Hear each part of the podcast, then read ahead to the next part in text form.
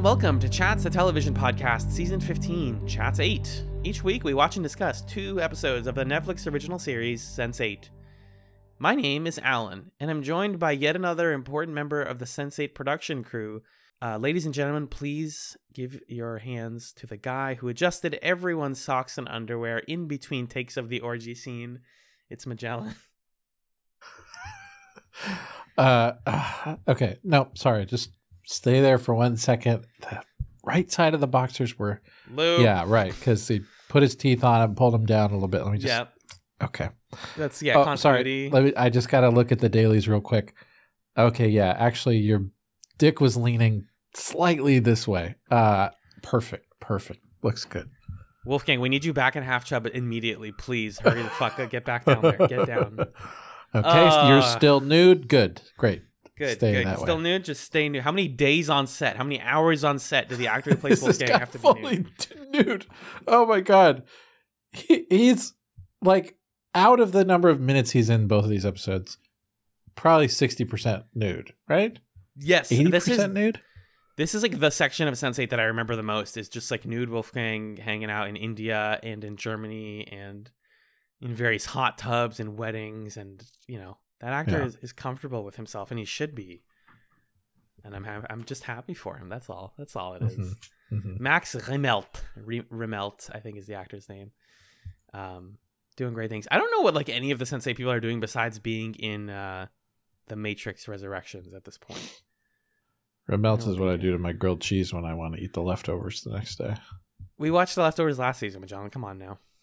Oh, that's funny. That was quick. Oh, oh, yeah. It kind of opened. Oh. Oh, it opened itself up to me quickly. How are you?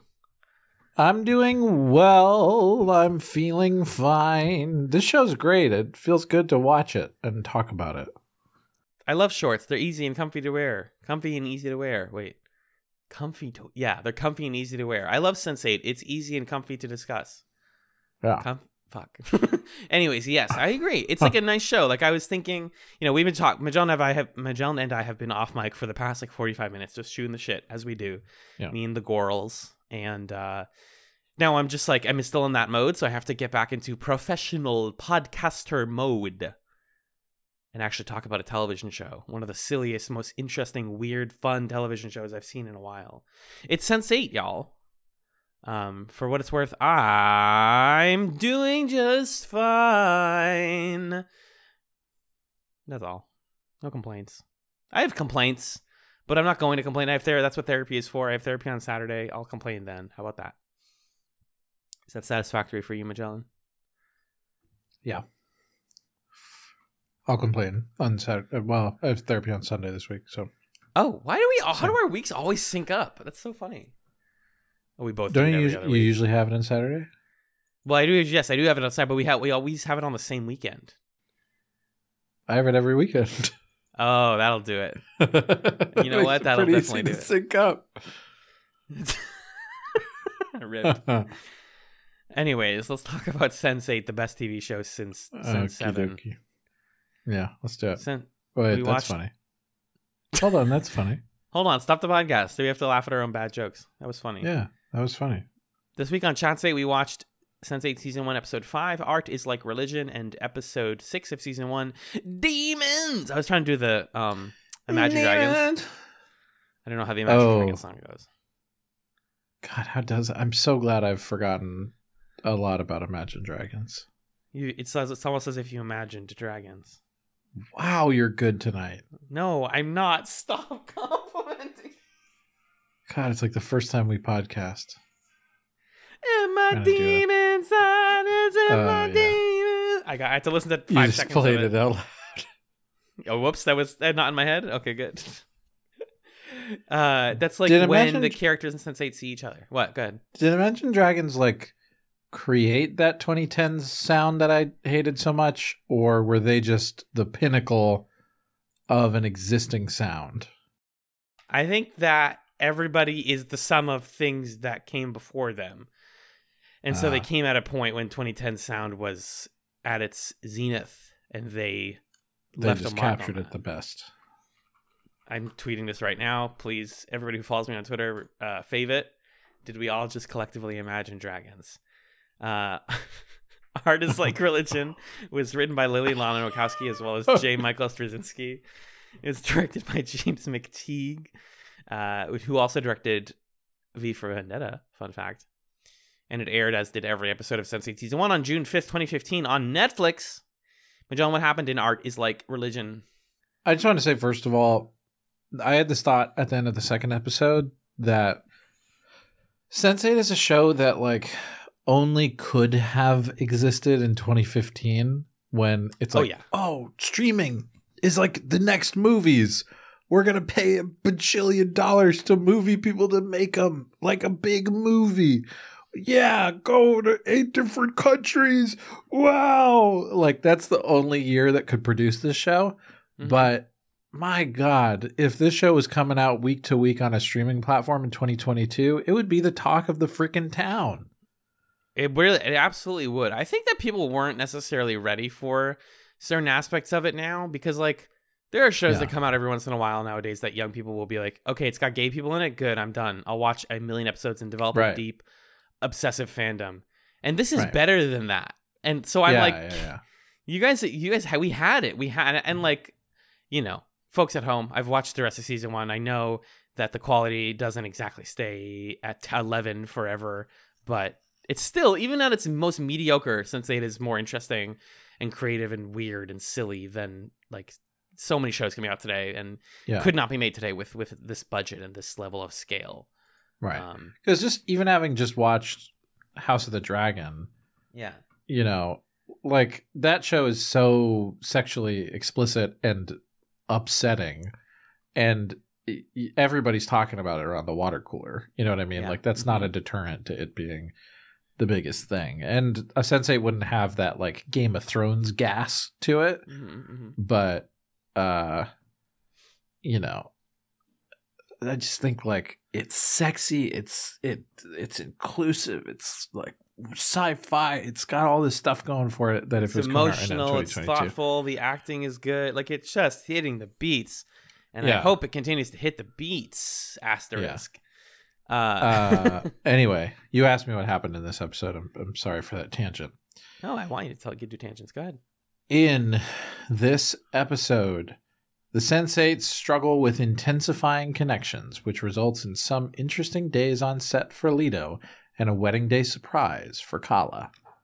Hmm. Alan, what do you think of art is like religion? Oh, I adored this episode. I was cheering, I was hooting and hollering. Uh, this episode really leans into my favorite dramatic technique of Sense8, which is the Sensates meeting each other and actually talking to each other instead of being like, "Whoa, a white man, that's crazy." It's like, "Hey, who are you? Why do you? Why are you the way you are? And and why are you in my head? I don't actually like. We're we're we've we've crested over. Oh no, am I am I hallucinating? And now we're into like what can we do with this? And uh, it feels like a really good progression of like the storylines that we've um, been following for this the past couple episodes. I really liked Art is Like Religion, and it's got some some fun action and uh, just some like funny moments. So I had a great time. How about you? Yeah, I felt similarly. I think I really liked both of these episodes because both of them had more. Lito, yeah, yeah, yes, uh, but also both of them had more of the sensates like taking a more active role in visiting each other and hoping to visit each other and making sense of visiting each other and uh, like you're saying that's you can only get so much juice out of the mystery and the characters wondering about what's happening before it's like okay but it's episode five like can we talk can we can we do something here yeah. uh, so we're we're kind of cruising into the second act of the story. It feels like we did all our Act One stuff, and now balls are rolling, tension is building, uh, people are crossing over each other, uh, and even in the midst of that, you know, I think it's cool to see the sensates develop different interpretations of what's happening to them or like care to different extents or worry to different extents about what's happening to them because you have some characters like uh Sun for example who's like who the fuck are you? Like, what is this? Yeah. Uh, why is this happening? You have Will, who's like, well, I got the lore dump, so I know what's going on here. You have characters like Riley who are like, hey, what's up? Welcome What's to my on?" brain. That's cool. Uh, you have Capheus trying to like summon the Van Damme spirit of the Korean woman and like seeing her as a as a benevolent uh, some kind of entity or something.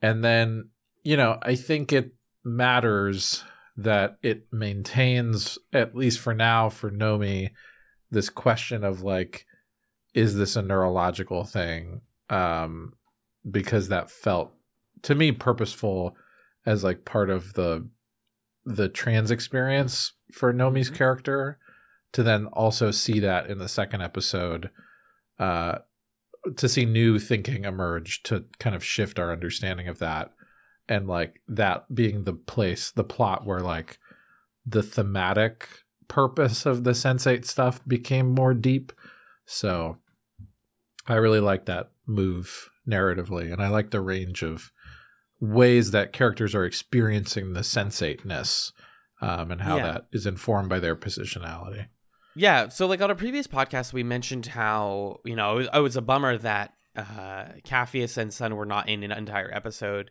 and uh, we had a friend of the podcast, Ryan Slawinski, who was like, you know, in ensemble shows, we don't like get confused or or like we're not unhappy every single time somebody isn't there because that's like ensembles aren't about everybody being there all the time. You know, like Star Trek or Babylon Five or any of these like shows about a crew of people not everybody has to do something every episode, which is true, and I 100% agree with that.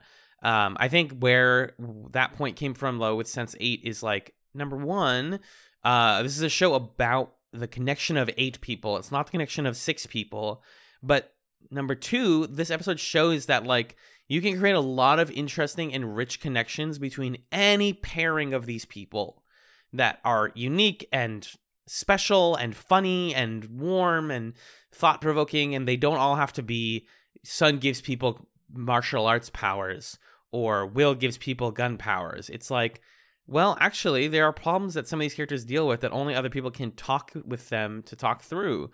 And that is showcased really, really well in this one. Um, and I think emotionally, the characters are sharing with each other in ways that are, again, really funny and also really touching. Um, I think. Uh, did you have any thoughts on that, by the way, before I get into it? Um, yeah, I think what I was noticing by the second episode, especially, is the ways that we're starting to explore how, and in this first one, we definitely see a lot more of like how one sensate is feeling influencing how another sensate is feeling. So, like, the fact that Sun is on her period is creating this like uh, comedic plot where Lito feels like he's on his period, basically. King. Um, and that's one way that this happens in some ways that are funny, some ways that are more serious, but like I'm feeling emotions rushing towards me from the connection to these other people that's influencing how I'm feeling. But there's also this other part of it that's like because I'm already feeling a certain way, I am brought to particular other people, uh, which I think is intriguing to me. And that's kind of like what's happening with Kala, for example, and Wolfgang. Is like she's feeling a certain way. So her connection specifically to him strengthens at times where she's feeling more receptive to that connection, right? Mhm. Or uh anyway, so there are a bunch of different examples of that, but I just think it's really there's a lot of nuance that we start to explore with like how visits happen as well as how sensations and emotions are shared or not shared um that I think is just really cool to watch. And the thing that I come out of both of these episodes appreciating that I think I said a couple episodes ago is this is just such a like finely tuned intricate show. It feels like uh symphony really like all these different said. instruments have been yeah. strategically placed at different parts of the composition and like you hear a trumpet and you're like, that's the trumpet section playing trumpet stuff, but you also kind of unfocus your ears at times and you just Let hear the whole the, thing wash over you. right and just hear the song and the whole Yeah. the whole piece um and that's something that i think i don't think i've ever seen an ensemble show accomplish that sort of thing because often ensemble shows are like constrained by reality they're constrained by the fact that like well this character can't just talk to this other character right now because they're not in the same place they're miles Mhm. and miles away from each other um or they don't know where the other person is or whatever. And so, you know, most on most ensemble shows are just kind of like, well, we'll visit this plot and then we'll go to this plot and then we'll go to that plot. And it's beautiful the way that this show just sort of jumps you over here and then suddenly you're here and you didn't even realize you were going here, but now you're over with this other character and um it's really it's really a marvelous thing to to to watch. It is. It is absolutely, and it's what works for me the most is like we watched that pilot, and one of our biggest complaints, and I think most people who maybe started the show would say this is so broad. They're painting you with such broad brushes and making every character so like cartoonish almost. And uh, what what's really now finally starting to click with the show is when they interact with each other, we learn things about the characters that we would never have learned about in their own plot lines. I mean, perfect example. We have Lito coming like becoming comfortable being an emotional actor who's like performing both as an actor and as like pretending to be straight for people and like his like quote unquote receiving of Sun's period pain like brings out an emotional worry that was already in him but is just kind of highlighted and underscored because of that uh, take as well, for example, like we didn't, we would have never have known that Capheus is somebody with like a wide-eyed optimism and excitement about travel and seeing the world until he goes to Riley and goes like, "Oh my God, British tea!" Like that's really interesting. I did not know that about Capheus, and his plotline would have never taken us there. Um, or that like Kala is like sexually naive despite being an adult uh, because she's never been like in a long term relationship. So like seeing Wolfgang, we learned that like she has desires and certain things that she's into or not into. Um, so like that's the magic of Sense Eight, right? Is you can like learn about these characters and do even like traditional ensemble show character development in a story about connection and how we see and feel each other all at once. Um, Yeah.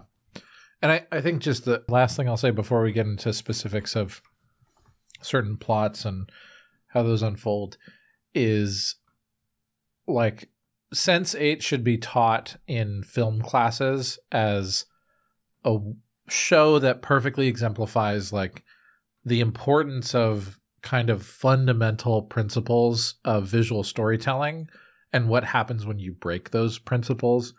Things that are even as small as like when that amazing amazing sequence when Capheus and Sun are walking together in their city centers in Nairobi and in Seoul and there's like little tiny things like you see a shot that shows that Sun is going to sit down from where she was to where she's sitting but Caf you don't see footage of Capheus going from there to there you just see him sitting there when she gets there mhm. which like in another context it's like oh you you fucked up. Like there's no continuity in the shots here.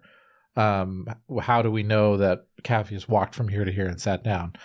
But in this show the point of that is to communicate like he's there but he's not really there. And there are just so many ways uh that this show does little like kind of intricate filmmaking choices like that to communicate the nature of the connections that they're having, uh, to communicate how the characters are feeling about them, uh, if they're surprised by them. We talk a lot about the way the show use, uses match cuts, and it continues to do that. Um, but just little things like, oh, you know, when are we choosing to intercut between sequences, and what does that tell us about how the sequences are interrelated?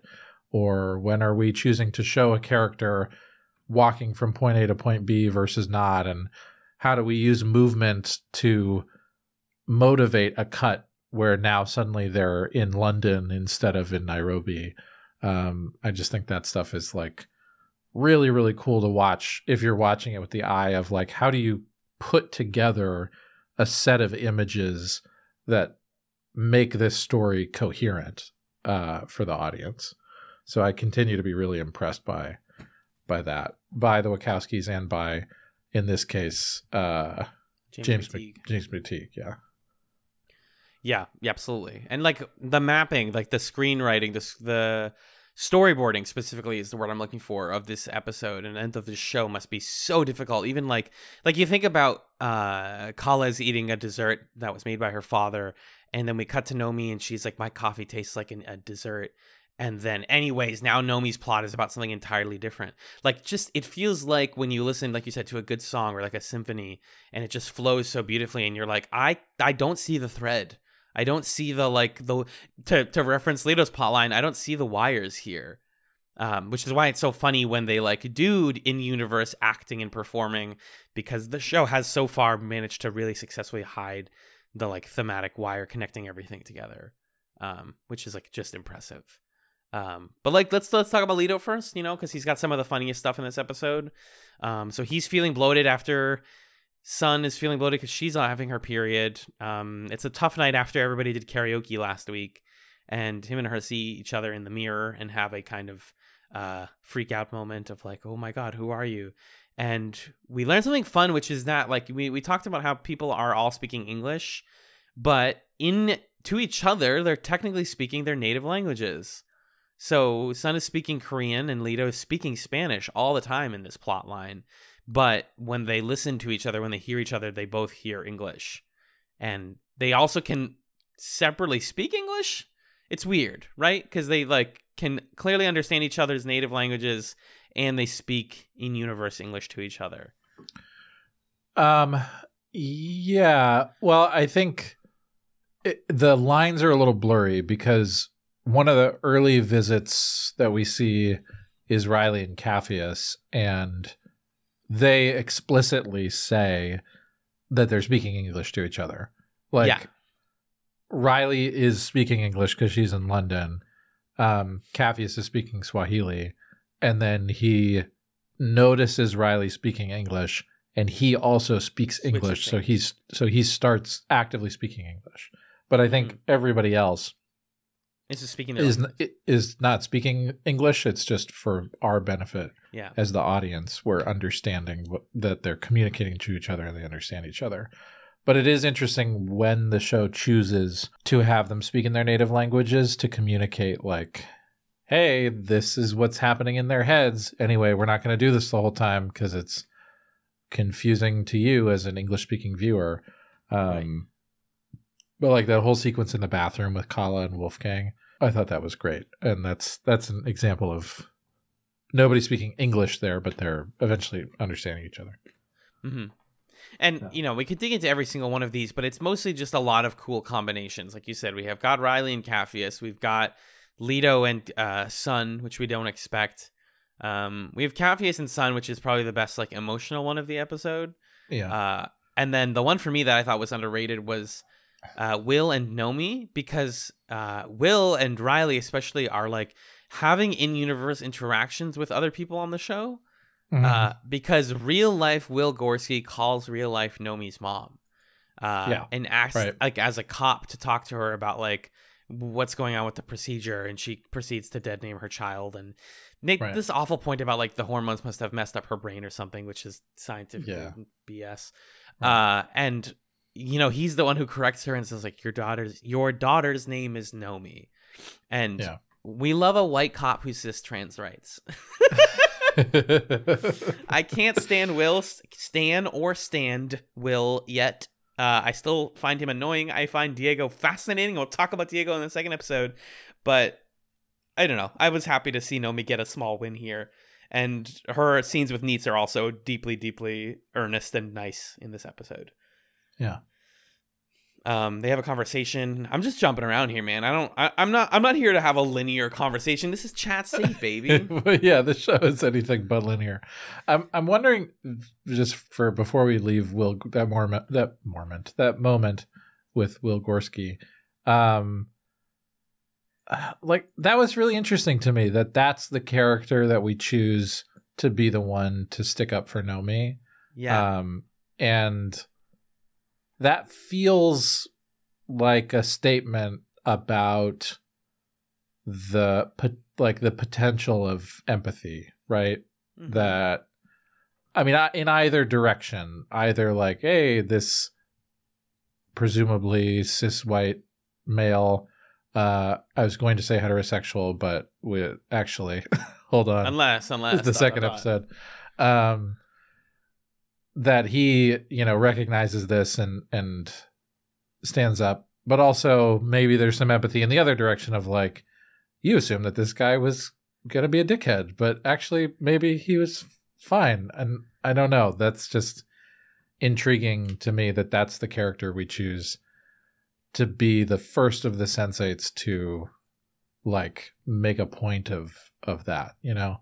Um but uh i don't know what else to make of that except i am interpreting will gorski to be like the the american joe white guy stand-in character um and it's intriguing to me to have that character do that um Right. This is the cop. He's Joey Pants' son, and he gets yelled at for not Right. being a good cop, and Right. yet he's the one who also stands up for Nomi. uh, Uh, and it's true. Like I know trans people who are friends who have friends who are police officers. Like it's not that it's a not all cops plot line, but it's just that like it doesn't have to be this bad. There can be nice people. He can still be a weapon of state violence and a nice person. Both of those things can exist simultaneously. sure yeah Uh, but yeah, it's a, it's a good moment, and it leads into I think one of the sweetest moments of the series so far, which is like Nomi and and Am- Amanita's plot, which you know on paper it's like so saccharine, but I like how saccharine it is because Mhm. Nomi is somebody who has not had this kind of sweetness and niceness in her life, yeah and so she describes to to Neets the feeling of being seen and not seen all at once, and how no uh, Amanita was one of the first people to ever make her feel actually seen properly as herself and not just like a face in the crowd or something. Mm, Uh, mhm. And they say something that like you know we don't talk we queer discourse has gone so far past this idea nowadays but like how quickly things have changed and discourse has changed and Yeah. like these are two queer women in San Francisco, California, who didn't grow up with these thoughts, who were raised with these Mhm. thoughts like within the past two decades of their lives. And so Right. Amanita is like, you know, she says the line, impossibility is a kiss away from reality. Because like, you know, Mhm. you wake up one day and you it, it, it just starts to make sense to you. Maybe I love women. Maybe I uh maybe gender doesn't matter as me to uh, to me as much.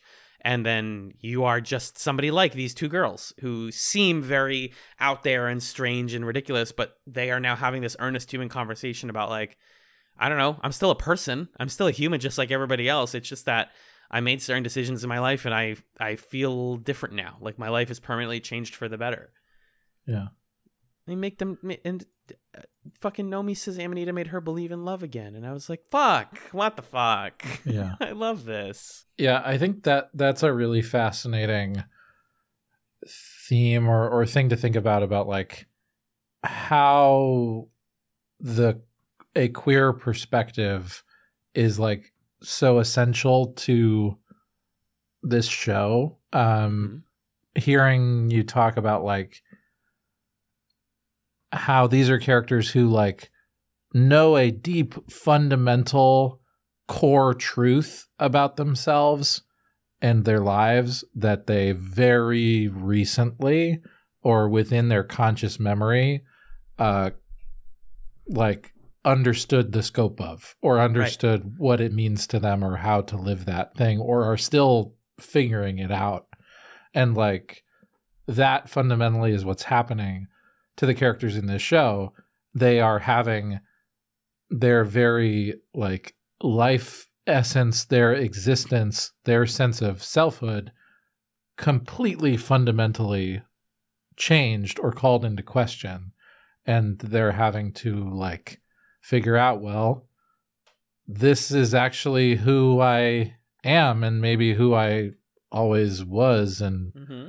what do I what do I make of that? Um Yeah. so that's really interesting to think about. it's something I think about a lot, obviously. Of just like, can you go back? Can you ever return to the innocence of life where you didn't think about or understand these things? Because even like I know people who have detransitioned who still think about things like this. Like your brain and the way it gets rewired is permanent. Like it and it, it's flexible, it's malleable, it can change, but it doesn't go back. It doesn't revert to a point where you didn't understand the spectrum of love and gender and sex. It's just like a thing that you add on to your brain and is beautiful and like you can continue to live the whole rest of your life with that. Mhm. Which is why it's like so important, for example, that like queer people be allowed to live long lives and why people make such a big deal about how sad it is that that we often have shorter lifespans is like you just figured it out. These are like and I'm sorry to Yeah. like dig too deep into this, but like you just figured it out. Let them live a whole life with this and how beautiful that can be. yeah. Wow. Um, so yeah, that's that's my little. I love Nomi and Amanita corner for this episode. At least they're just so Yeah. good and sweet. Um, I agree.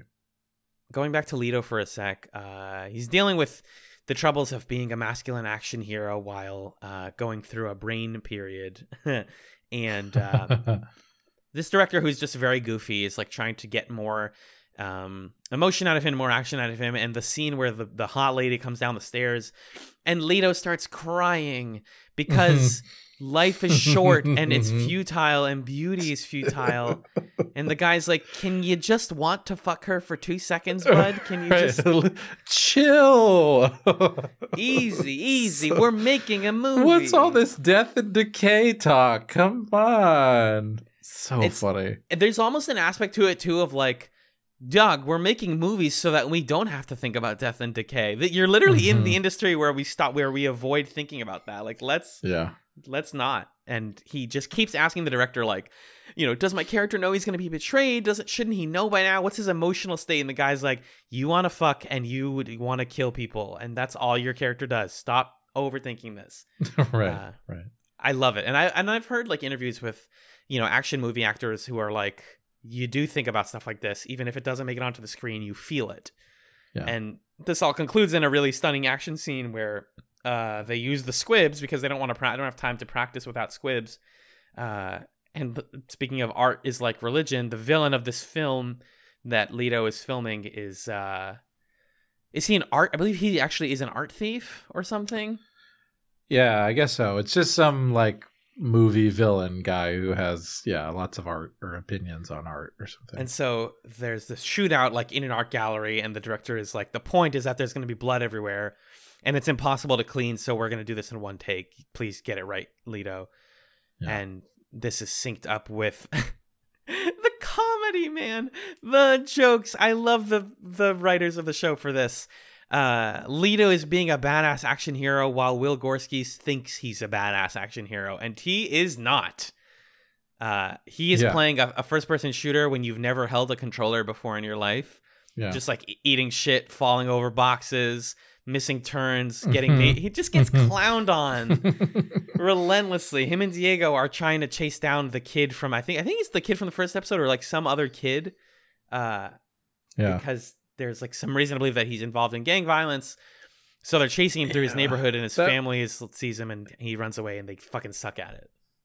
Yeah, that wasn't that was the kid they saved. Is that what it is? I was not clear on this. I was really not clear. The- His partner said something about like that picture that you took the other day or something. Mhm. I do not remember what that was referring to. Um yeah, this stuff is the Chicago stuff is bad. It's not good. I think I will say intercutting it with this like cheesy action movie scene felt like it was poking fun at the badness of the Chicago stuff Exactly. and like the way that like you're saying Will Gorski thinks he's an action hero type of thing or like the way that he and his partner view their role and how like moviefied that is uh so that felt like a meaningful commentary but then for the music to cut and for us to do this thing where like the guys they run into are like hey do i smell bacon you're in the wrong neighborhood Mhm. uh, it's like, what? What are we doing, are we doing? here? Can we Yeah. not? it's super corny. It feels like like um, baby's first anti-police violence plot. I mean, this is like Yeah. that's the that's the 2015ness of it. Is like when it, the show is not pro cop. I can I I- I can say that with most confidence. for sure, for sure. which is nice in an era of so much propaganda to finally have a show that's like pretty firmly anti-cop, but it's in such a hammy way that it feels like immature almost.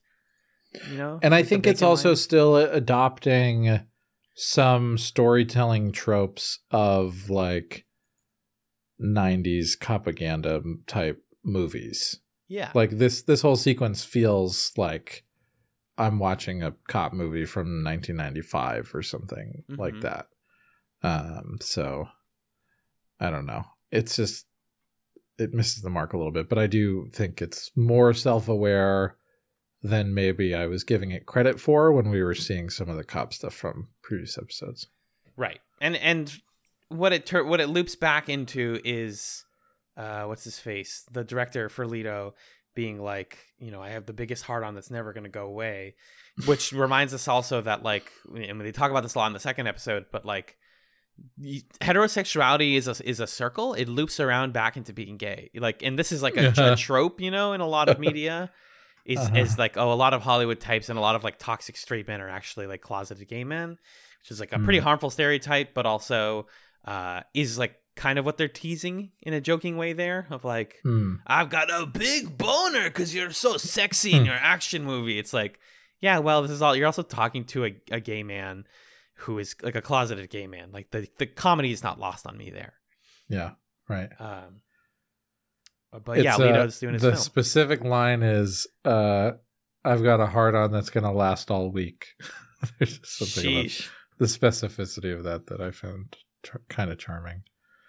Um, also, Lito crying in the car going home after the bad day, and then like hallucinating in the car. That sequence was so good. Yeah, that was great. My roommate was asking this: Does he get? Does someone hit his car?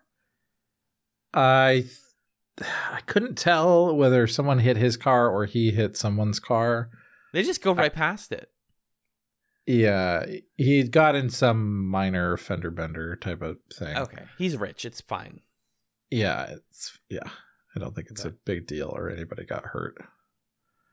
Um, but yeah, like the that stuff made the will plot kind of funny to me, but otherwise was not. It's still not my favorite.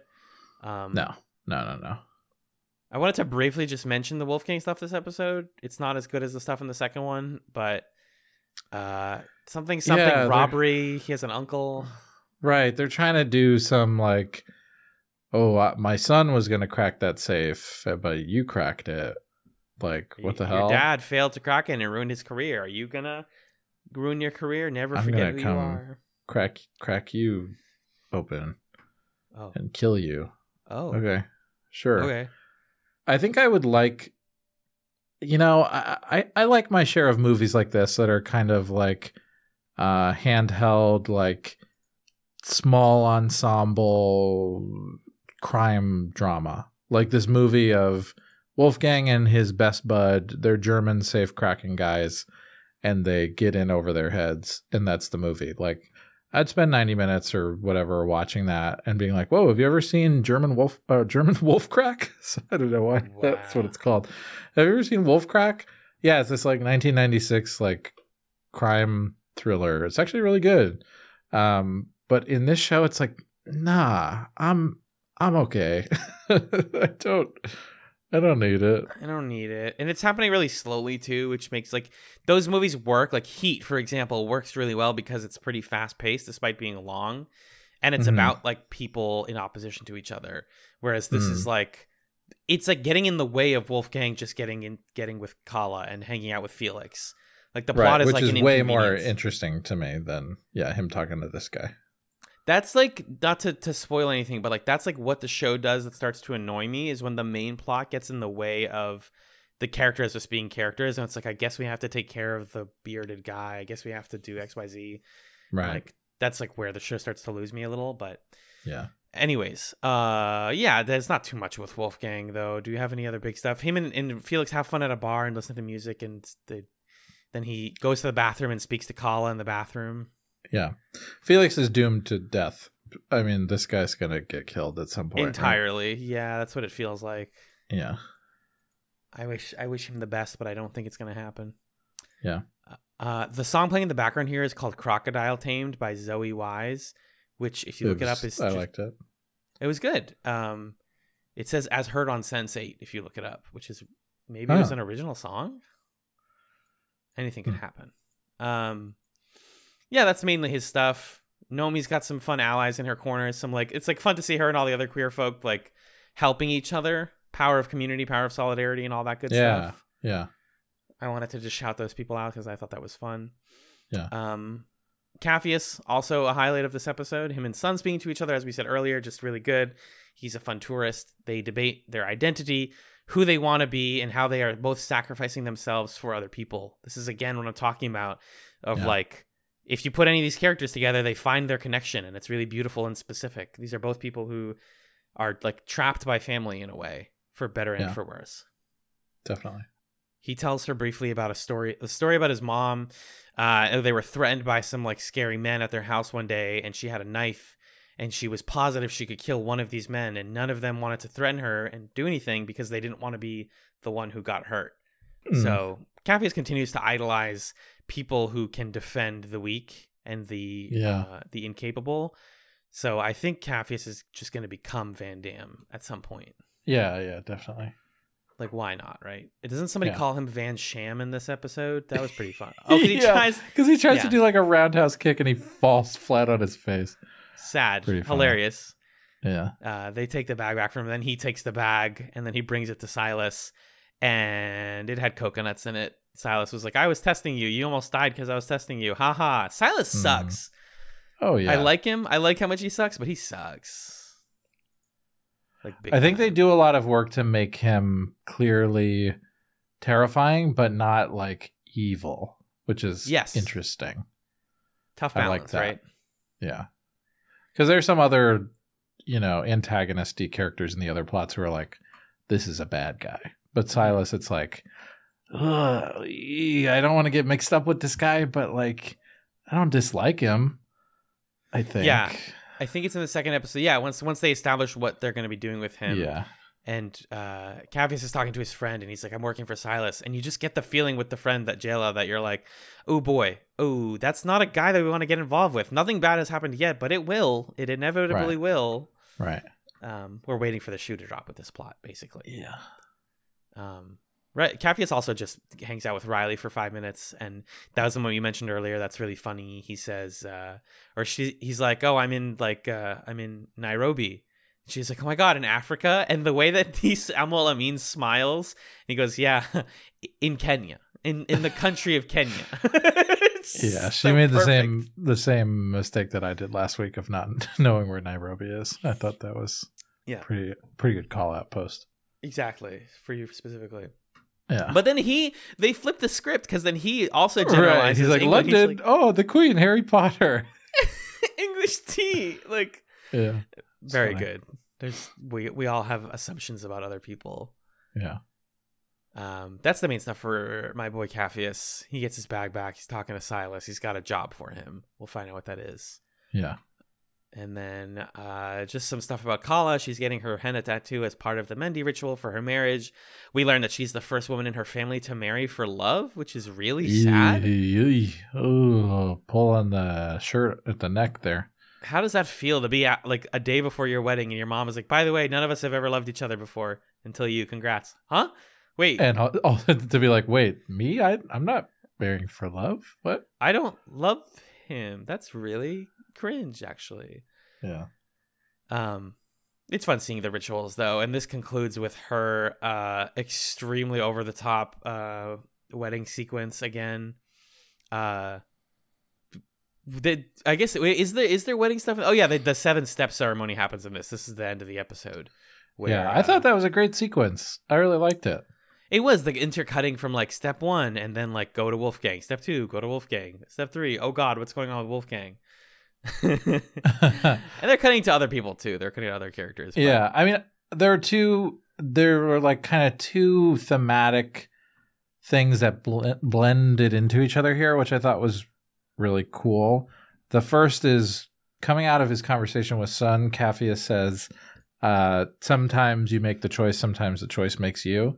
And then Mhm. we'll, we follow these characters who like have to make a choice. Like, okay, Sun has to make a choice, and she ends up giving her dog to her uh, martial arts teacher guy Yeah. because she's going to go to prison. Um, Sad. and Kala has to make a choice about getting married and but then it's like Wolfgang is naked in a pool and I'm like what fucking choice does this guy have to make like he already made a choice I guess that's what it is he made a choice and he's gonna get fucked over by it is what it is right. Um, to continue with the safe cracking the stuff. yeah and then we kind of flow from that into the seven steps thing and Kala saying what the seven steps are and it's all this stuff about like you know Commitment. commitment and tying your life together with somebody else's and uh it's this really cool sequence because it's talking about like all these values of of matrimony and whatever and human connection and it's cutting to all the other sensates and so the episode is like simultaneously glorifying these values but also you know undercutting like why are these values housed within this very specific ceremony this very specific context or like format of relationship you Mhm. know um and i thought that was r- just a really cool way to communicate that theme um and then of course it culminates with naked wolfgang being there in the aisle like hey i object I can't tell if I am having sensate memory of this show from watching it six, seven years ago, or if it's Uh-huh. predictable.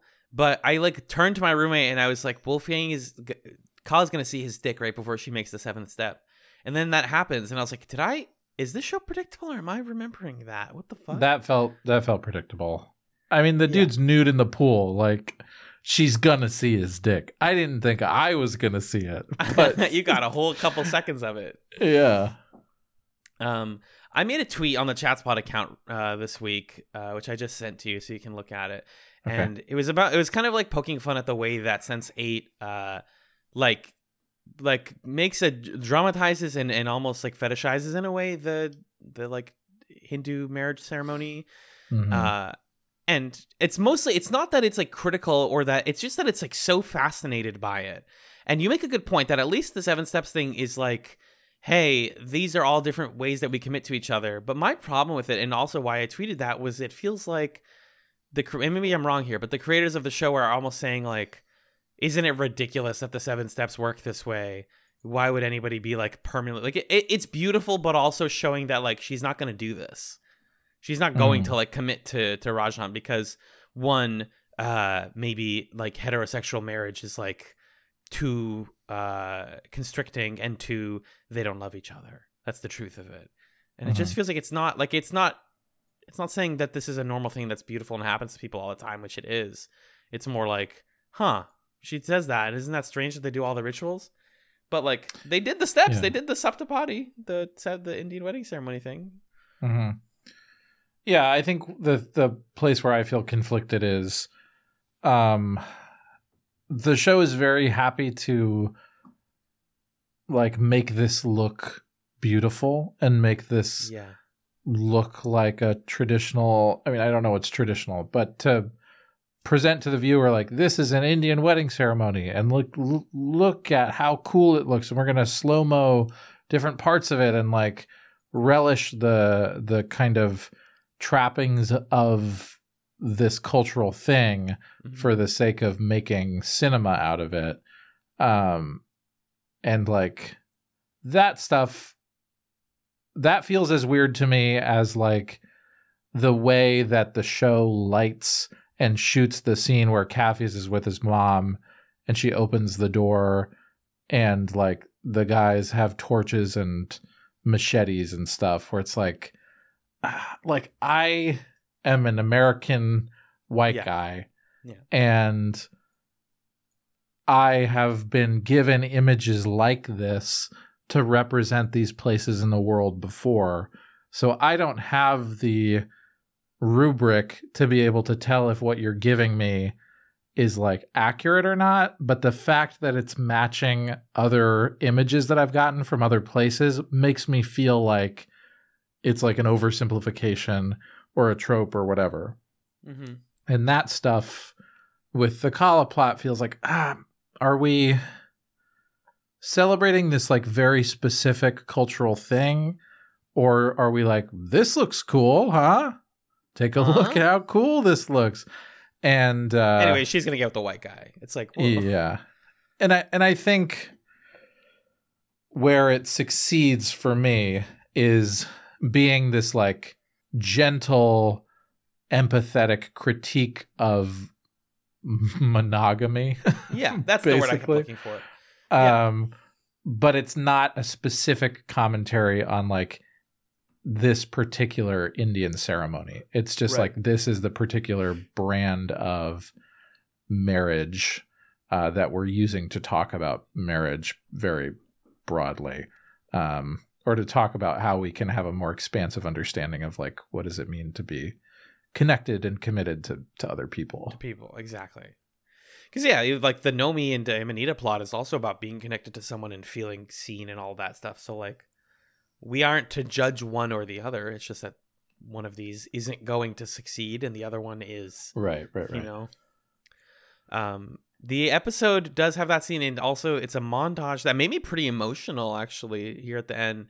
Because like some of us are eating dinner alone some of us are alone in a pub some of us are alone swimming and some of us are at a wedding and some of us are you know like it's just like the the variety of life if you like let life happen to you how varied it can be and how many things are out there for you to see and experience. Uh i just found this like really i don't know very affecting and in the way that like Sense8 is trying to to be which is to say uh just showing the full spectrum of, of ways that people spend their time. And like we are to assume then that this is all happening simultaneously right? Because time zones uh Yeah, I was wondering about that. I was more attentive to like are we making sure that it's the certain the correct amount of daylight in different places so that it matches up. Um but it I think it's meant to be simultaneous.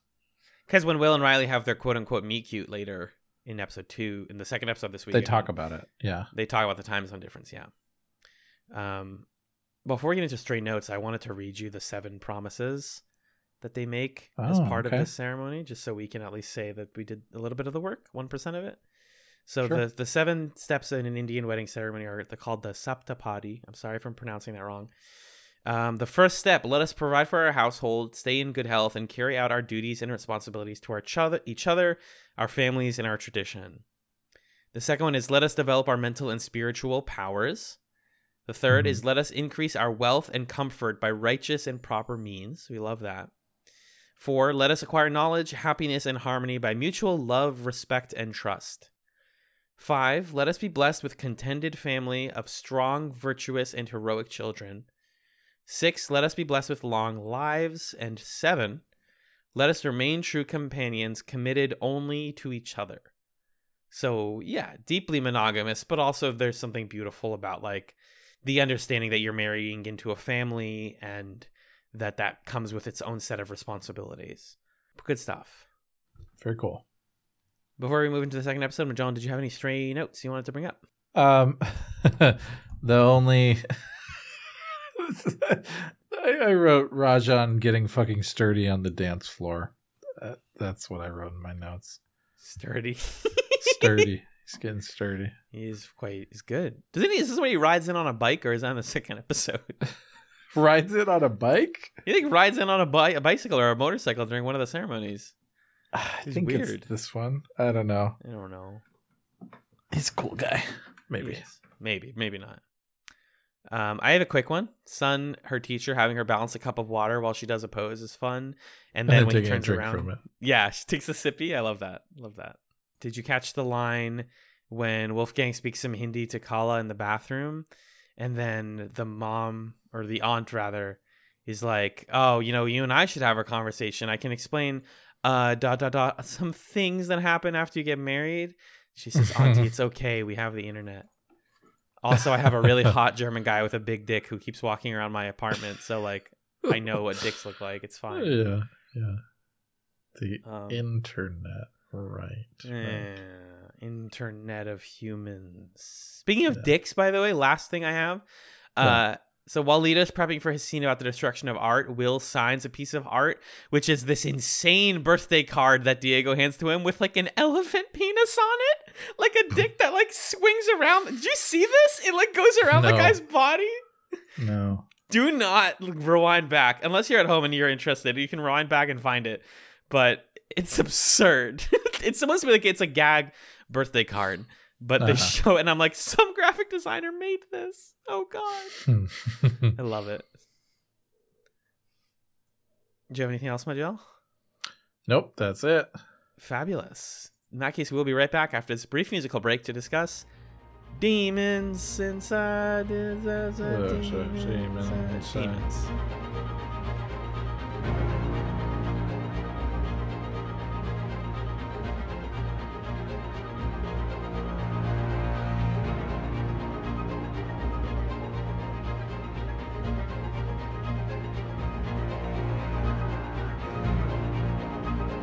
Welcome back to Chats 8. The second episode we watched this week was season 1, episode 6 of Sense8, entitled Demons. It was written by Lily and Lana Wachowski and J. Michael Straczynski, directed by Lily and Lana Wachowski. It aired on June 5th, 2015, just like the rest of the first season. Alan, what happened in Demons? In this episode, while the sensates bond, Nomi takes a bold move to gain her freedom, and Sun makes a choice that she may someday regret. We're cooking. It's a serialized drama. More things continue from last episode. Did you like the things that happened in this episode, Magellan? Yeah, thank you, by the way, for warning me that this one gets a little sexy because uh, just timing wise, I had to watch this one on my phone on the train. Luckily, I was able to do it picture in picture. And when the sex stuff happened, I made it real small on my screen, the size of a fingernail. And I had to put it even into my pocket because even that wasn't enough for what was happening on the screen. You really? You put it in your pocket? Yeah, because I didn't want people on the train to see me watching the scene. Watching a big, a big gay So, trans orgy. It was cool though. Good, good, good times, everybody. I, I, I, did warn you before we watched the show. This was a big reason we weren't gonna watch the show, and here yeah, we when- are. when we were first thinking about covering it. Uh, Yeah. that's right. Anyway, it was a pretty good episode. I, I came out of it like, God, good show. Never seen anything like it. What a show. Yeah, you know, it, it, it hits you with surprises, which Yeah. I think can often feel like, wow, I love this so much. And then you think about them and you're like, I think that's just different from things I've seen before. It's not necessarily good or bad, it's just different. Mhm. And I love different. The show is very different in a good way. Yeah. Um, it opens with a cute musical montage as Will and Riley have their little, their fucking meet cute. They have a, they basically have a Sense8 Skype date. Try saying Sense8 Skype date three times fast. Sensate Skype date. Sensate Skype date. Sensate Skype date. Yeah. It's not as hard as I thought. Um, this is just very fun because like Will and Riley are like our two least developed characters, but Mhm. at the very least they get to be developed with each other, and uh, they can mechanically figure out the sensate stuff faster than everyone else because they have nothing else to do. Uh, so yeah, I, I will say, starting the episode with like Will's at a cop party and there's this like acoustic guitar music, and then Riley's there. I'm like, okay, uh, I'm gonna, I'm just gonna take a quick nap. But it ended up being a very sweet scene, so my apologies to Sense8. I'm sorry. it yeah the show always leans earnest and sweet and saccharine, and I, I I'm, Yeah. I'm pretty okay with it. Um, Yeah. She's always wanted to go to Chicago. He's always wanted to go to London. She says, "Well, here you are," and they blink, and they're in a pub in London. It's cute, or Mhm. in her apartment rather. Um, Yeah. Then the real fun comes from him giving her his phone number. Why does he hand his phone to Diego to like prove that it's real? I guess. Yeah, to prove that if his friend is talking to her, then it's real. Because, like, even if he's like, hey, I'll call you, if he's hallucinating it, his hallucination could be so elaborate that he thinks it's happening for real. But if he hands the phone mm-hmm. to his friend, then, like, he presumably can't hallucinate that. Must be happening. Yeah. Yeah. That's a good a good point. Yeah. I really like this show keeps finding creative ways to visualize the sensate stuff and to just like play around with it. That moment where they're on the phone together and there's like an echo of them talking, that's so good. Yeah, Oh, they're both they're both that. talking and hearing the echo. It's like fuck, that's clever. God, God, that's so fun. hmm hmm Yeah. So it's such a creative show with its premise, and I I love that. And and what this episode does, and the show always tries to stick to, is like, uh, you know, compliment sandwich style. They will make sad scenes be bookended by nice scenes. So we go back and forth from nice to sad to nice to sad, and it's like, okay, Will and Riley are friends, and they like each other, and maybe there's a little bit of spark there. Mhm. Uh, Nomi has been robbed, and you're like, fuck. Okay, we're back Yeah. to reality, I guess. Whoop, there goes Rabbit. Nope, he's so bad. Mom spaghetti and all that. Stop it. You don't know how much energy it fills me with after a week of like not feeling enough emotions and wanting attachment and physical love and all that to make you laugh. It fucking brightens up my week, and I thank you for laughing at that joke. Thank you for making it. You're welcome. Um, so yeah, they robbed Nomi. Neets is the corniest line ever here. She goes, "Oh my god, shit just got real," and it's like Nomi. I'm sorry, not Uh. Nomi. Ne- and Neets says that, and it's like that's illegal. Yeah. But whatever. The show isn't about real people talking to each other. It's not. I'm not against it. It's just like God. Yeah. She said shit just got real. Uh, Sun's confessing to embezzlement and doesn't feel good about it. But meanwhile, in Riley's plot, Uncle Benjen's alive. Just kidding. The guy Adar from Lord of the Rings is alive. Just kidding. Uh, what's his name? Tony. I don't. Uh, Nyx. Nyx. Nyx, good job. Nyx is alive. He has a gunshot wound through his cheek, though. But unfortunately, Bambi and her boyfriend are alive, too. And if you're paying attention, and I said this on the podcast, uh, Riley knew that they were going to betray her because she had the paranoia moment when Lito had the paranoia moment. Ah, yeah. he was like in a scene where his character was about to be betrayed. And he goes, I feel like I would know it. I feel like I'm going to be betrayed. And then she walks up and hangs out with Bambi. I fucking called it. I'm good at this. That's Also, I really watched this show. good foreshadowing. Yeah, it's super clever. The I show like rewards that. you for paying attention to stuff like that. Um, and then we get a very, very intense scene. Um, you took notes on this, right? About Riley and the um Nick's like assault scene. Yeah. Oh my goodness. That that scene was a lot. Basically, what is happening here is Nyx is like, "Where's my money?" Uh, Riley doesn't have it anymore because she gave some of it to the busker that she walked by in the the tube. Is that what Good job, good job. Yeah, they do. Thank you. Thank you. Um, and she put the rest of it in the bin, the trash bin, the rubbish. Mhm. The Rubbish rubbish, bin? Um, and then she took a lorry to her flat. Oh my god, get this man out of here. I think a lorry is an elevator. I don't she, she know. to be fair, to be speaking of British stereotypes, her vape looks like a sonic screwdriver from Doctor Who. We'll talk about the scene where she introduces the Sun to. Hash. By the way, Please, okay, what, okay. What a moment. Um, but yeah, this this guy is a really scary guy. He's like, "Where's my money? Where are my drugs?" She got rid of them. He doesn't believe her, and so he submits her to torture. He puts a plastic bag over her head to asphyxiate her briefly, um, to try to get information out of her, bringing her to the brink of passing out. Um, yeah.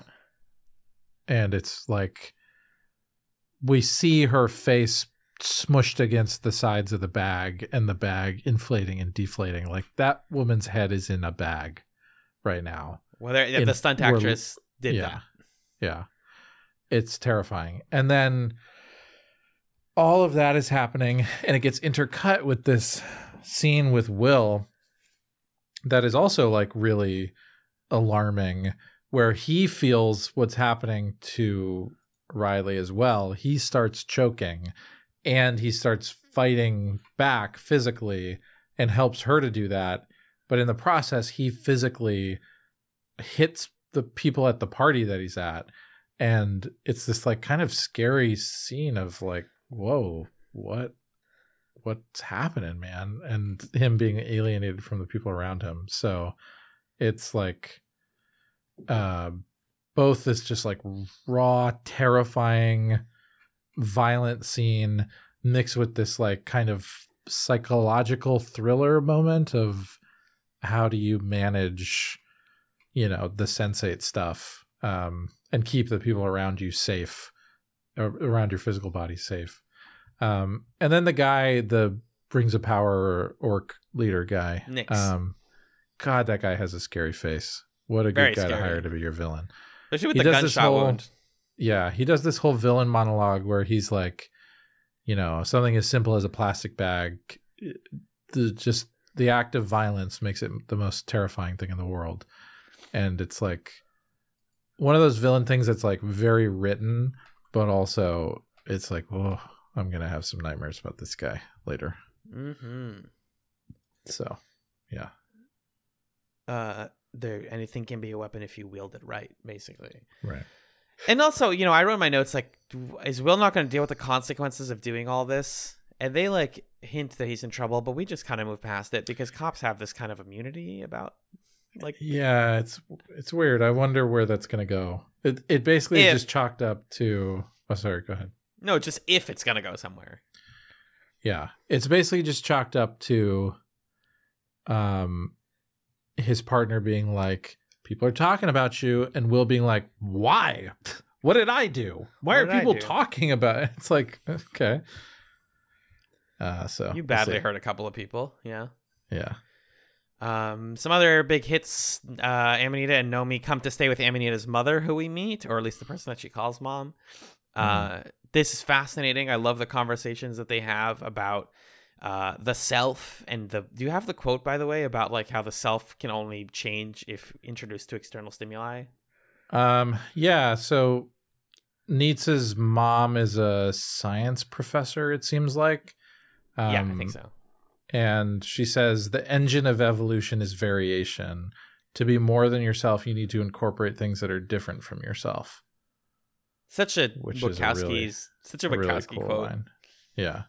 Uh, that's actually I don't think a direct. I put that in quotes, but I actually don't think that's a direct quote.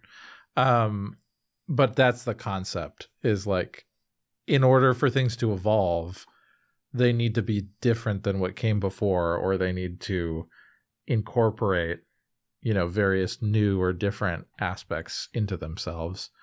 Um, yeah, which is a super Wachowski quote. Fascinating and what a great way to think about the journey that these characters are on it's like to become more than yourself you have to Embrace something outside yeah. of you. what's outside of you yeah Exactly. And also because what Nomi's worried about that she she verbalizes here is, you know, is what she says like, is this one of those like brain illnesses that's going to hurt for a while and going to make me feel worse and worse until I die, or is it like Alzheimer's where I'm gonna just fade until I don't recognize myself? And that's the line to which uh, Neets's mom is like. Well, if it's something that makes you feel like you're different or you're outside of yourself, then it's not you. Like it's beyond you. Uh, Yeah. Very philosophical, very smart, and it's awesome that Neets's mom is just like a cool mom.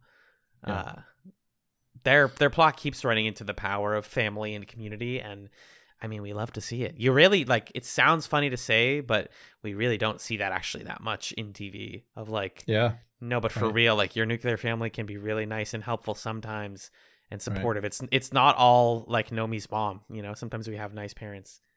Yeah. Uh, and I, I just think that's important to show on television. Honestly. i agree 100% Kala wakes up surrounded by her family. They're worried because she just fainted at the during her wedding, but it becomes this like uh like sitcom thing where she starts seeing uh Wolfgang and they have this moment of like he's like, "You know, you looked at my dick, right? You know, you're still looking at my dick." And she's like, "No. Oh my god." She's like very tsundere kind of uh Mhm. I think Kala's honestly just like mm, figuring this stuff out and has never had the words to vote to verbalize it. Like Mhm. you're attracted to this guy. It's not weird. It doesn't make you a bad person. Maybe she's like grown up in a sort of sheltered life, but she's learning that she can. That's like sexual attraction is not bad. It's not weird. Mhm. And uh, the problem though is, you know, Wolfgang is like, I, I think you want me. I think the truth is you want me, and I actually want you really badly. And Mhm. that conflicts with both of our lives because he lives on the other side of the world and she uh, is about to get married. So like this leads to a really really funny scene later where she's talking to Rajan in her father's uh, restaurant and he's eating her father's dessert Mhm. and she tries saying like oh you know me fainting that's really embarrassing if i was you i would say that that makes me think i don't love you anymore and if that meant that you wanted to annul the marriage i mean i wouldn't even fight she you dude." tries it. She tries it. she really tries and he Yeah. fucking takes him the worst he says and i qu- he says you know fainting is a fun part of the story actually i'm gonna tell our kids someday that you fainted as soon as you saw me Oh, God, you didn't like love." that? It's it's I mean it's it's uncomfortable. Like I liked it from a writing perspective. It's just like ugh, God, like it's so awkward because she really wants to leave. How do you? Uh, well, I guess what it depends on like how you feel about Rajan. I know not to trust him, so I'm like this guy stinks. But I get it. It's like a fun line. I, I think it works for me as like this comedic moment of I'm trying to get my way out of this relationship with this guy who's like a cartoonishly woke king Yeah, who's right. just like I have the perfect thing to say about this horribly embarrassing situation. Mhm. You have no reason to break up with me. um, which that's the comedy of that is is very uh, entertaining to me. I mean, it's also like terrifying, and there's moments where, you know, I think Call the Story is like a scary one. At, at least this scene to me was kind of like, ah, you know, you're trying to break up with this guy and tell him it's his idea, but like he's just too too much of a wife guy. He's tragically wife guy. Very sad Yeah. to say. yeah. Um, to pivot for one sec, Majel, can I be the wife Mhm. guy to um Hernando Lito's boyfriend for a second?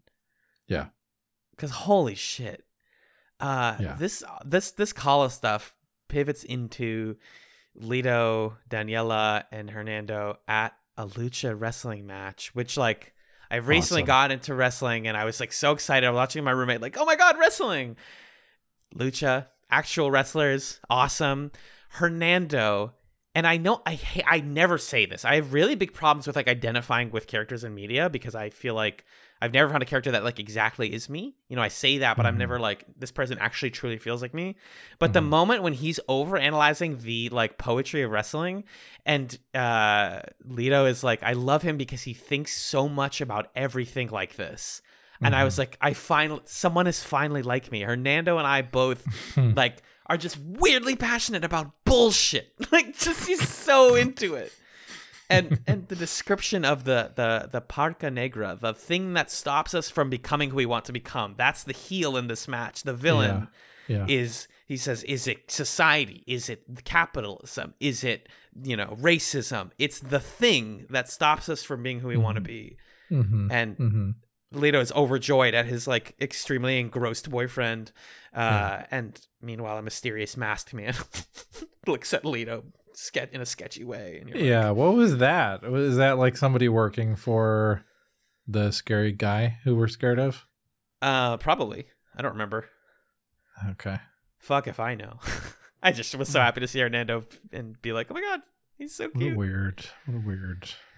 Yeah, the way that they, they are sliding into the A plot of the series is like corny, in my opinion. Yeah. Like this could have just been a fun wrestling match. It didn't. It just feels like unnecessary. Yeah. I I mean, I know you got to have like a plot for a show, I guess, Yeah. but like I would love a version of Sense8 where people are just like maxing and relaxing, just That- hanging out. So much of season one. Yeah. Yeah. It's just when they get to the stuff, it's like, oh, the plot has arrived.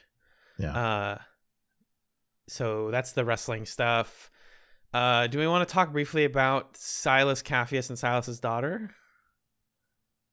Uh yeah, let's talk about that.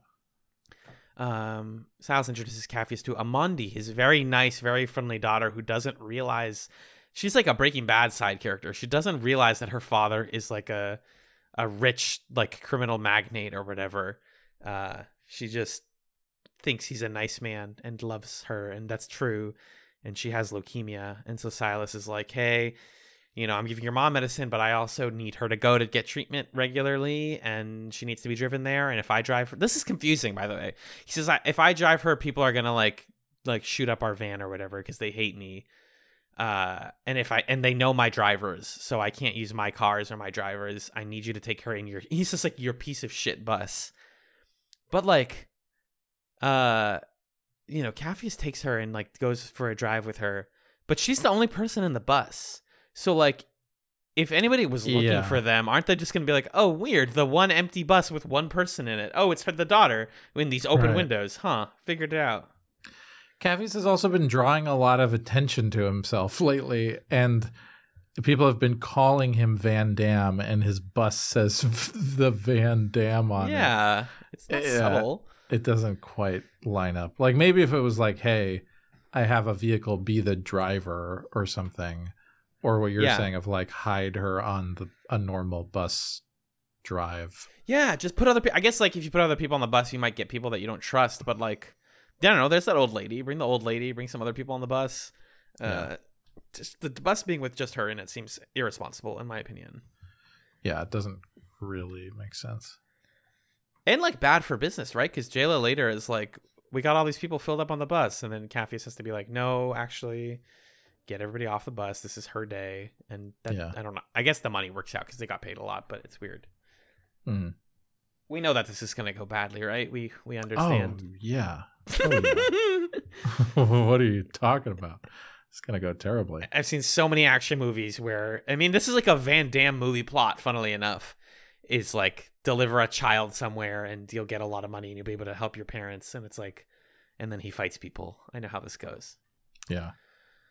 Uh is it time for oh and then last thing before the best scene of the episode Sun is in a sad women's prison now after being publicly arrested uh and the intercutting speaking of the like interesting ways they intercut sensates she is being interviewed Yeah. about her sexual history in a women's prison in like really invasive ways Yeah. while Lito is on TV and being interviewed by a woman who is ostensibly trying to figure out something about his sexual history like she has Yeah. suspicions Right.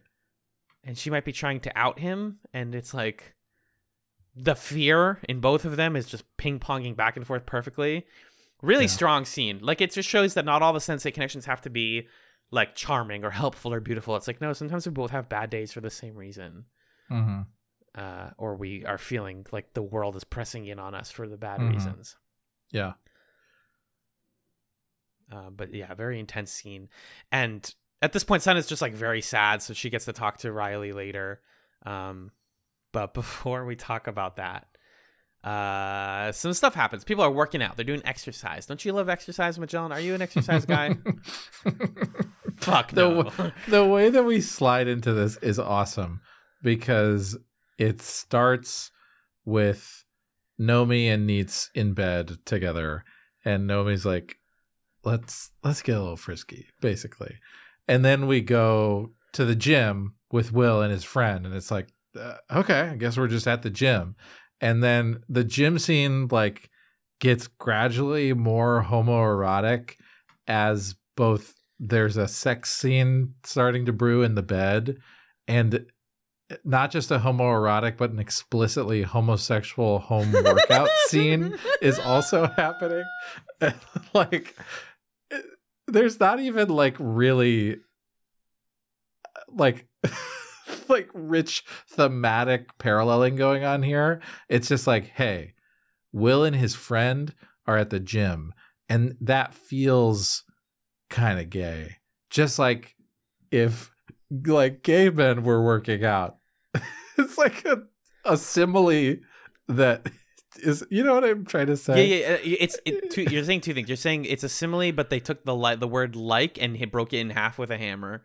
And yeah It's that tweet that's like, I know people who use subtlety and they're all cowards.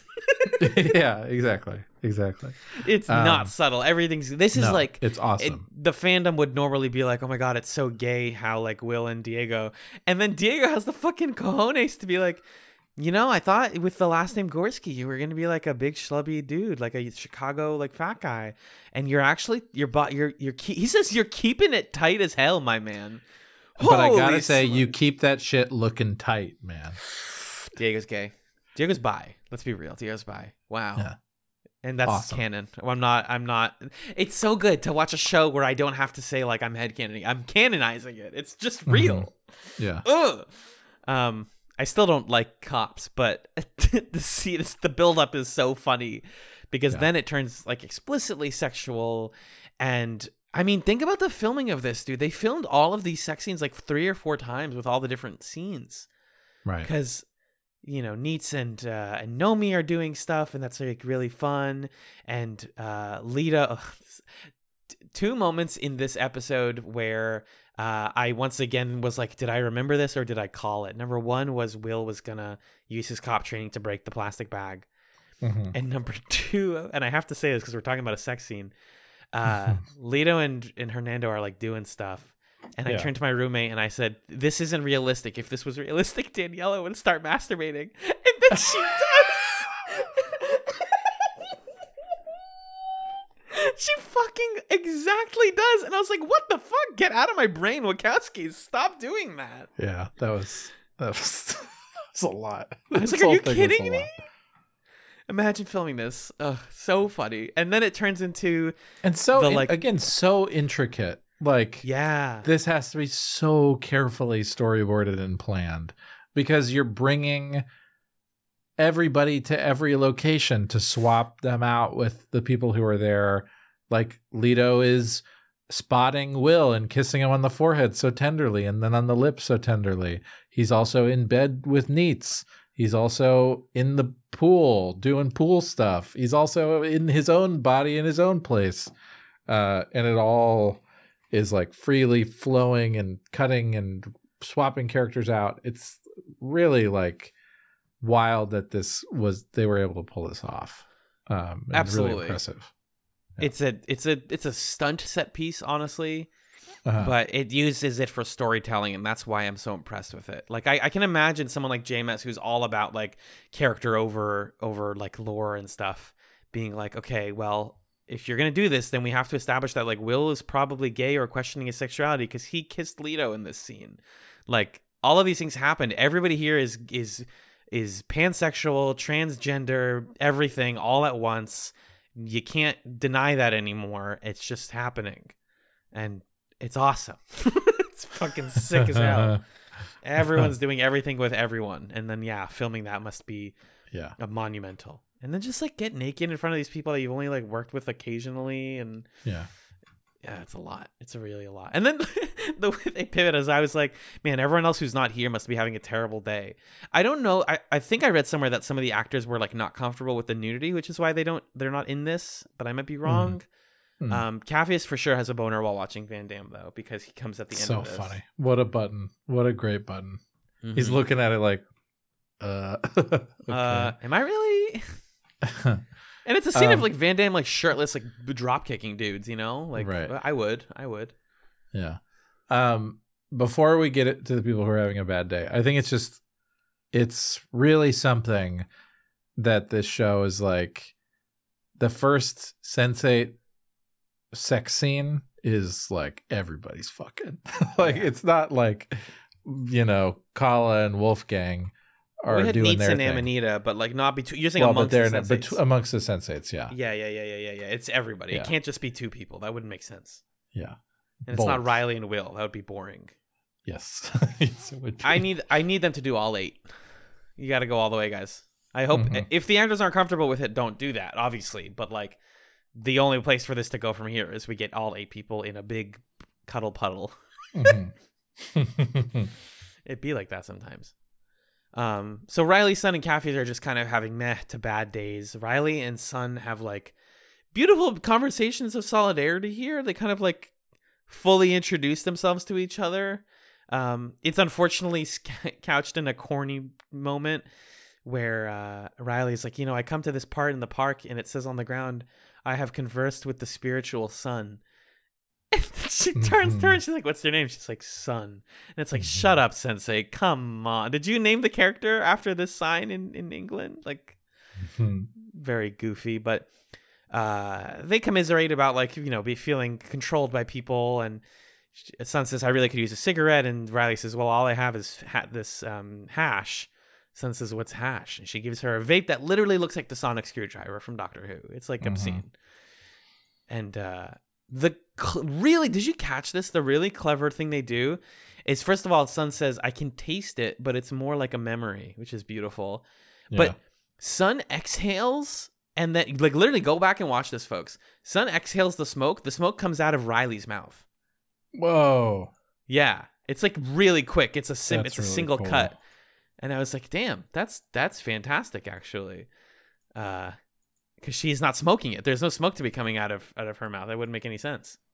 wow, Um, so they're you know having their little moment, and then Riley tells Sun about the hidden people of Iceland, and she's like, "I was afraid of them, and my mom told me if I stayed in Iceland." This is all Riley plot stuff that I don't particularly care about. And uh, Yeah. Sun tells her she's afraid of prison because it's a scary place, but maybe it's safer than being outside. Uh, episode ends with Sun seeing her mother in a vision, and she says that everybody else is afraid of what you are. She says, "Mother, what am I?" And she says, "You- "She says you are the future." Well, I I don't I think this is just metaphor. I think this is like young people are good. I guess well, but it's uh Angelica. isn't Angelica? It's her mom, and then it's Angelica. Oh, I didn't even catch the final shot. It's totally Angelica saying that. Yeah, Angelica's the one who says you're the future. Okay, you're right. yeah. So some who knows, but something with the the main plot. Ugh. Yeah. It wakes her up in prison at night, and then she goes back to sleep, scared, nervous, etc. I hope Sun's okay. I think she'll be fine. Maybe. Yeah. Yeah. Any three notes on this one? I gotta say, you keep that shit looking tight, man. Thank you for writing that line down. Good job. um, I really liked the moment where Lito is asked, "What's the secret to being a great lover?" and he gives this answer that's about like, the the balance between selflessness and And selfishness. yeah. Um, and that's there's something to that that's worth continuing to track. I think about mm-hmm. like how like strong, whether it's lovemaking or relationships, human connection, is about this kind of like surrendering to the needs and the personhood of other people, but like holding fast to who you are in the process. And mm-hmm. I think we're starting to introduce these questions of like, as people's lives blend and their consciousness blends, where's the line between like me and you? And does there need to be one? And what what does it look like? Um, so I just thought that was a great speech, and it gave us a little, just a little flash of a makeout scene between him and Hernando to be like, just so you know, it's gonna get a little sexy later. Okay, see you soon. Yeah. Wink. That was fun.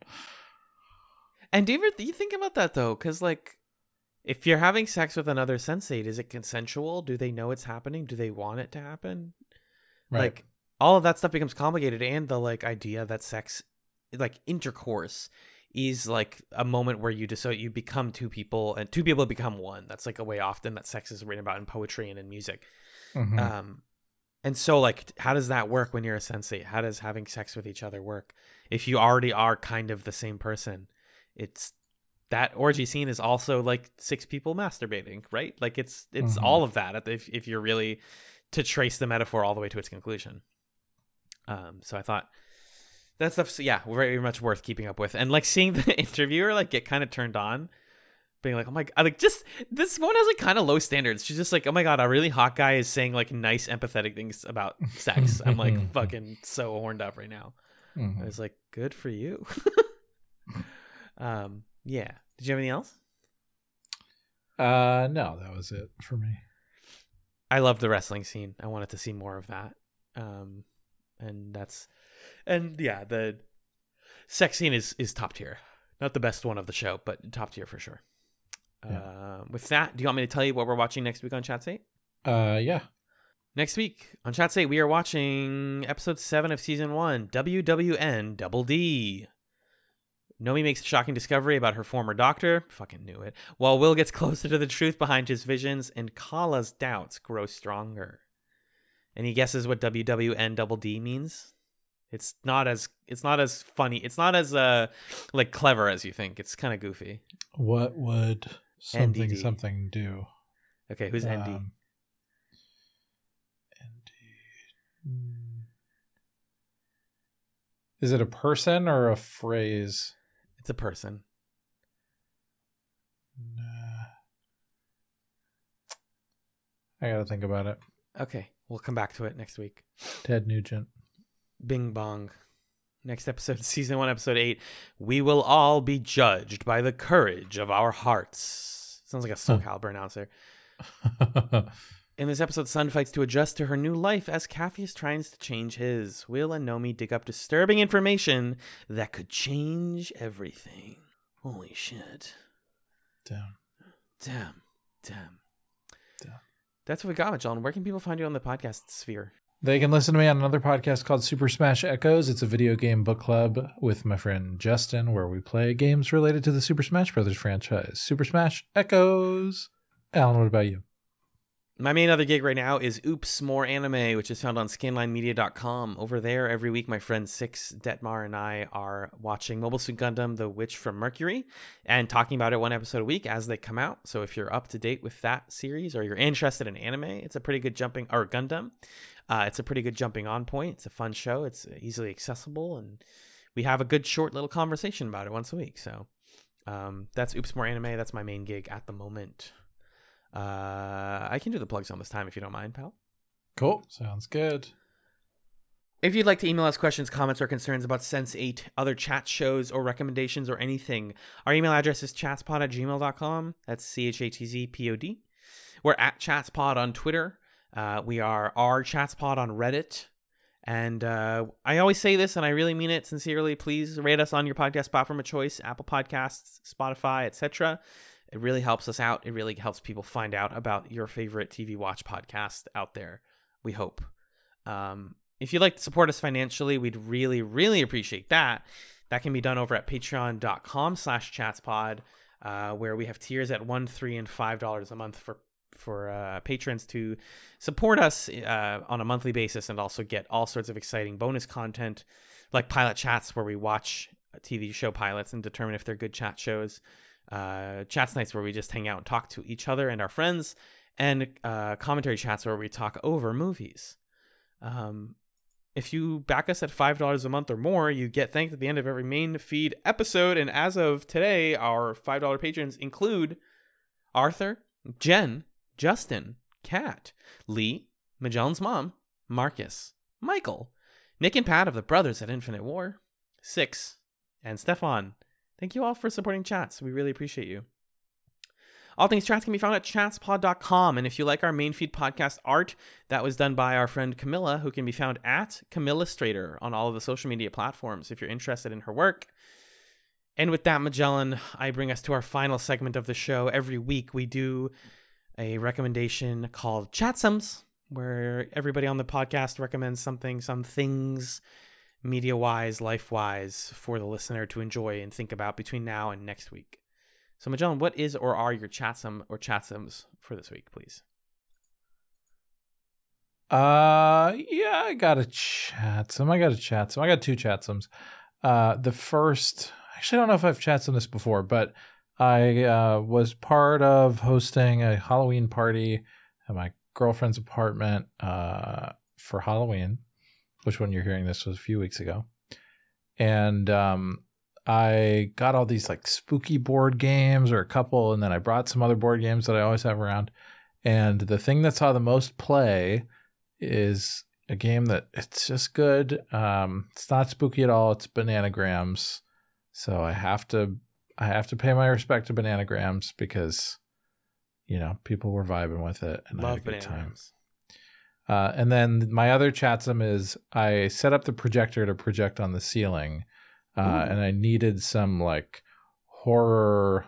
Uh, I was like, oh, give me some like horror film montage stuff, and so I found this YouTube channel that had several um like hours long montages of horror films from different decades.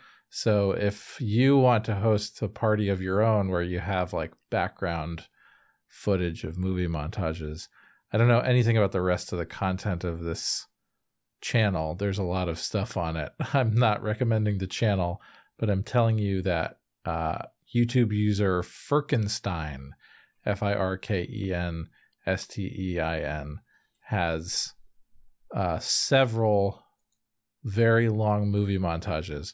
Uh, there's a two hour classic black and white montage, five hours of 80s horror movies montage, five hours of 90s, four hours of 70s.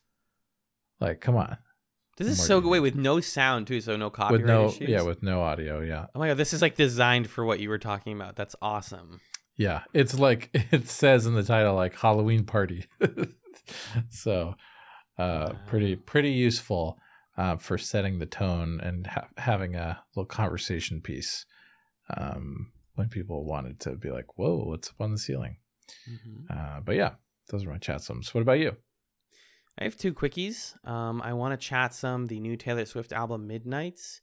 Um, I went on a tweet storm the night that this came out uh, because you know I talk a lot about on chats and on like our Patreon especially like media that is coded for, written for, and by women, and how when I was younger, and Magellan and I both feel this. A lot of I think people who are like raised male feel this, but like this was media that was not for us. We couldn't get into Taylor Swift because she was for girls and uh, I was really surprised by Midnights. I found it really um, enjoyable and relatable, interesting, funny, whatever adjectives you want. Um, it's an album about how you the things that you worry about at midnight, you know. And in the case of Taylor Swift, that's like the rise and fall of your romance, being the good girl persona, the ch- the chafing of societal expectations, the you know accepting your fallibility and your huma- humanity and all of that stuff. Um, it's a really great album. I love the song Anti-Hero. It's the like standout single from the album, so of course it's the one that's like getting the most talk. Um, I also like Snow on the Beach, which is the song with Lana Del Rey, and uh, I think uh, Vigilante Shit is the other one that I have had a good time re-listening to. I even listened to the 3 a.m. cut the next day. That's how down the hole I went. And now like this album comes out. I put it on when I journal before bed pretty consistently. I turn the lights low and I just listen to Midnight. So I guess I've become a Swiftie at 28 years old. Uh, that's that's on me. Um, and then my other chat some, if you're not a music person, is the new film Barbarian, uh, which is written and directed by Zach Cregger. Yes, Zach Cregger from uh, Whitest Kids You Know. Uh, he made a horror film that just came out in wide release, and it's now on HBO Max. Uh, it's you know the kind of horror film that you probably don't want to read too much about, but the overall premise starts with uh, what if a woman by herself went to an Airbnb and it turns out another guy was there by himself and they accidentally booked the same house for the same night? And uh, doesn't that seem kind of weird and fucked up? But they stayed the night together and some things happened from there. Uh, it's really smart. It's really gross and weird in some ways, and I'm going to be thinking about imagery from it for a while. And it goes a lot of places you don't expect. So if you are interested in Barbarian, check it out and don't don't read up on it too much because you'll get a lot out of just being in there with the character, uh, the main character.